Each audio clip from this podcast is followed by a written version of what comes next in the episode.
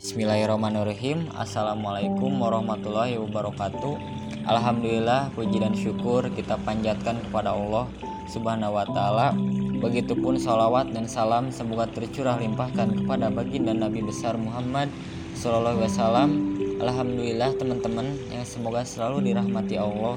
Di hari yang ke-25 ini kita berpuasa dan kita berharap mudah-mudahan sampai ke hari 25 ini Allah masih memberikan karunia kepada kita berupa karunia keistiqomahan dalam menjalankan puasa Ramadan dan mudah-mudahan kita mendapatkan balasan yang terbaik dari Allah Subhanahu wa taala. Sampai pada akhir ini kita senantiasa diberikan oleh Allah rahmat dan karunia. Kemudahan demi kemudahan juga Allah sampaikan kepada kita keimanan. Dengan keimanan ini kita menjadi mulia di hadapan Allah menjadi seseorang untuk bisa memasuki surganya Allah apalagi yang diharapkan ketika kita di dunia selain daripada keriduan dari Allah Subhanahu wa taala. Nah, teman-teman sekalian, kali ini aku akan sharing nih kisah inspiratif sahabat Nabi yang di mana ciri-cirinya itu remaja, masih remaja, tampan, selalu wangi, selalu berpakaian rapi. Setiap yang dia pakai paling baik terlahir dari keluarga yang berkecukupan. Nah, ada yang tahu siapa ya? Nah, ya siapa lagi kalau bukan Mus'ab bin Umair. Mus'ab bin Umair duta Islam yang pertama. Mus'ab bin Umair salah seorang di antara para sahabat Nabi. Ia seorang remaja Quraisy terkemuka, gagah dan tampan, penuh dengan jiwa dan semangat kemudaan.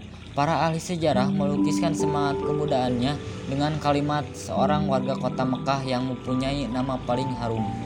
Mus'ab lahir dan dibesarkan dalam kesenangan dan tumbuh dalam lingkungannya.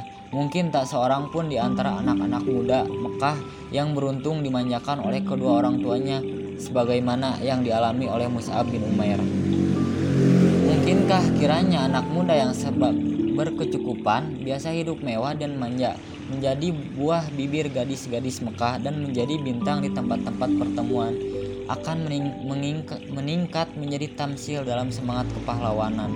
Suatu hari, anak muda ini mendengar berita yang telah tersebar luas di kalangan warga Mekah mengenai Muhammad Al-Amin yang mengatakan dirinya telah diutus oleh Allah sebagai pembawa berita suka maupun duka sebagai dai yang mengajak umat beribadah kepada Allah yang Maha Esa.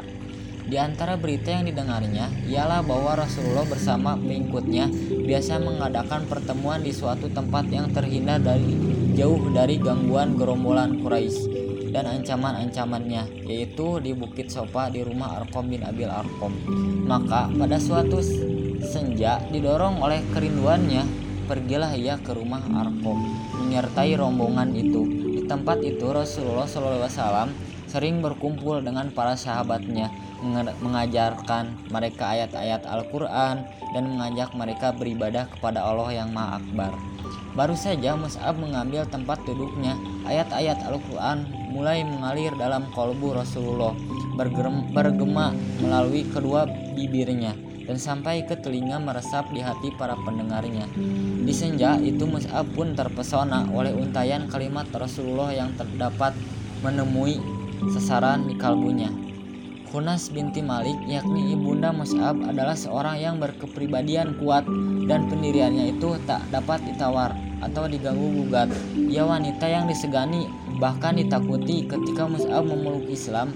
Tiada satu kekuatan pun yang ditakuti dan dikhawatirkannya selain ibundanya sendiri.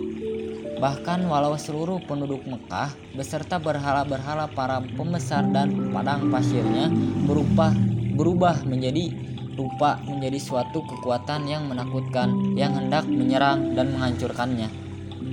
Tentulah Mus'ab akan menganggapnya itu enteng, tetapi tantangan dari ibunya bagi Mus'ab tidak dapat dianggap kecil. Ia pun segera berpikir keras dan mengambil keputusan untuk menyembunyikan keislamannya sampai terjadi sesuatu yang dikehendaki oleh Allah. Demikian ia senantiasa bolak-balik ke rumah Arkom menghadiri majelis Rasulullah, sedang hatinya merasa bahagia dengan keimanan dan sedia menebusnya dengan amarah murka ibunya yang belum mengetahui berita keislamannya. Tetapi di kota Mekah tiada rasa rahasia tersembunyi apalagi dalam suasana seperti itu. Mata kaum Quraisy berkeliaran di mana-mana, mengikuti setiap langkah dan menyusuri setiap jejak. Kebetulan seorang yang bernama Utsman bin Tolhah melihat Mushab memasuki rumah Arkom secara sembunyi-sembunyi. Kemudian pada hari yang lain dilihatnya pula ia salat seperti Muhammad SAW. Secepat kilat ia mendapatkan ibu Mushab dan melaporkan berita yang dijamin kebenarannya itu. Berdirilah Mus'ab di hadapan ibu dan keluarganya, serta para pembesar Mekah yang berkumpul di rumahnya. Dengan hati yang yakin dan pasti dibacakannya ayat-ayat Al-Quran yang disampaikan Rasulullah untuk mencuci hati nurani mereka, mengisinya dengan hikmah dan kemuliaan, kejujuran dan ketakwaan. Ketika sang ibu hendak membungkam mulut putranya itu dengan tamparan keras, tiba-tiba tangan yang ter terulur bagai anak panah itu surut dan jatuh terkulai. Ketika melihat cahayanya yang membuat wajah putrinya itu berseri cemerlang itu kian berwibawa. Karena rasa keibuannya ibunda Mus'ab tak jadi menyakiti putranya itu. Di bawah dibawalah putranya itu ke suatu tempat terpencil di rumahnya lalu dikurung dan dipenjarakan dengan yang rapat. Demikianlah beberapa lama Mus'ab tinggal dalam kurungan sampai saat beberapa orang Muslim min hijrah ke Habasyah. Mendengar berita hijrah ini, Mus'ab pun mencari muslihat dan berhasil mengelabui ibu dan penjaga-penjaganya. Lalu pergi ke Habasyah lah, melindungkan dirinya. Ia tinggal di sana bersama saudara-saudara kaum muslimin. Lalu pulang ke Mekah. Kemudian ia pergi lagi hijrah kedua kalinya bersama para sahabat atas kita Rasulullah dan karena taat kepadanya. Pada suatu hari, ia tampil di hadapan beberapa orang muslimin yang sedang duduk di sekeliling Rasulullah. Demi memandang Mus'ab, mereka menundukkan kepala dan memejamkan mata, sementara beberapa orang matanya basah dengan karena duka. Mereka melihat Mus'ab memakai jubah usang yang bertambal-tambal, padahal belum lagi hilang dari ingatan mereka pakaiannya sebelum masuk Islam. Tak ubahnya bagaikan kembang di taman, berwarna-warni dan menghamburkan bau yang wangi. Adapun Rasulullah menatapnya dengan pandangan penuh arti, disertai cinta dan kasih sayang dan syukur dalam hati pada kedua bibirnya tersungging senyuman mulia. Seraya berkata, dahulu aku lihat Mus'ab ini tak ada yang mengimbangi dalam memperoleh kesenangan dari orang tuanya. Kemudian ditinggalkannya semua itu demi cintanya kepada Allah dan Rasulnya. Suatu saat Mus'ab dipilih Rasulullah untuk melakukan suatu tugas maha penting. Saat itu ia menjadi duta. Eh, masya Allah di masa mudanya di uh, diutus oleh Rasulullah Muhammad menjadi seorang duta pertama lagi. Lanjut atau utusan Rasulullah ke Madinah untuk mengajarkan agama Islam kepada orang-orang yang Ansor yang telah beriman dan berbaiat kepada Rasulullah di Bukit Aqobah. Di samping itu, ia juga mempersiapkan kota Madinah untuk menyambut hijrah Rasulullah sebagai peristiwa yang besar. Sebenarnya, di, kaling, di kalangan sahabat ketika itu masih banyak yang lebih tua, lebih berpengaruh dan lebih dekat hubungan kekeluargaannya dengan Rasulullah daripada Mus'ab. Tetapi Rasulullah menjatuhkan pilihannya kepada Mus'ab dan bukan tidak menyadari sepenuhnya bahwa beliau telah memikul tugas amat penting ke atas pundak pemuda itu dan menyerahkan kepadanya tanggung jawab nasib agama Islam di kota Madinah. Mus'ab memikul amanat itu dengan bekal karunia Allah kepadanya berupa pikiran yang cerdas dan budi yang luhur.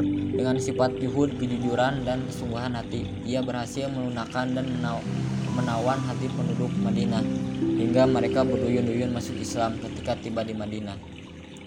Pertama kalinya mendapati kaum muslimin tidak lebih dari 12 orang yakni hanya orang-orang yang telah bayat di Bukit Akobah. Namun beberapa bulan kemudian meningkatlah jumlah orang-orang yang memenuhi panggilan Allah dan Rasulnya. Mus'ab memahami tugas dan dengan sepenuhnya hingga tak terlanjur melampaui batas yang telah diterapkan. Ia sadar bahwa tugasnya adalah menyeru kepada Allah, menyampaikan berita gembira lahirnya suatu agama yang mengajak manusia mencapai hidayah Allah, membimbing mereka ke jalan yang lurus. Akhlaknya mengikuti pola hidup Rasulullah SAW yang di, diimaninya yang mengemban kewajiban hanya menyampaikan belaka. Demikianlah duta Rasulullah yang pertama itu telah mencapai hasil gemilang yang tiada taranya, suatu keberhasilan yang memang wajar dan layak diperolehnya. Dalam perang Uhud, Mus'ab bin Umair adalah seorang, salah seorang pahlawan dan pembawa bendera perang. Ketika situasi mulai gawat, karena kaum muslimin melupakan perintah Nabi, maka ia mengacungkan bendera setinggi-tingginya dan bertakbir sekeras-kerasnya, lalu maju menyerang musuh. Targetnya untuk menarik perhatian musuh kepadanya dan melupakan Rasulullah SAW. Dengan demikian, ia membentuk barisan tentara dengan dirinya sendiri. Tiba-tiba, datang musuh bernama Ibnu Kumayyah dengan menunggang kuda, lalu menebas tangan Mus'ab hingga putus. Sementara Mus'ab meneriakan, Muhammad itu tiada lain hanyalah seorang Rasul yang sebelumnya telah didahului oleh beberapa Rasul. Maka Mus'ab memegang bendera dengan tangan kirinya sambil membungkuk melindunginya. Musuh pun menebas tangan kirinya itu hingga putus pula. Mushab membungkuk ke arah bendera lalu dengan kedua pangkalannya meraih ke dada sambil berucap Muhammad itu tiada lain hanyalah seorang rasul dan sebelumnya telah didahului oleh beberapa rasul.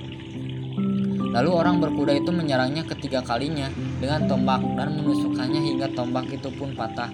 Musa pun gugur dan bendera jatuh ia gugur sebagai bintang dan mahkota para syuhada. Rasulullah bersama para sahabatnya datang meninjau ke medan pertempuran untuk menyampaikan perpisahan kepada para syuhada. Ketika sampai di tempat terbaringnya jasad Mus'ab, cucuranlah dengan deras air matanya.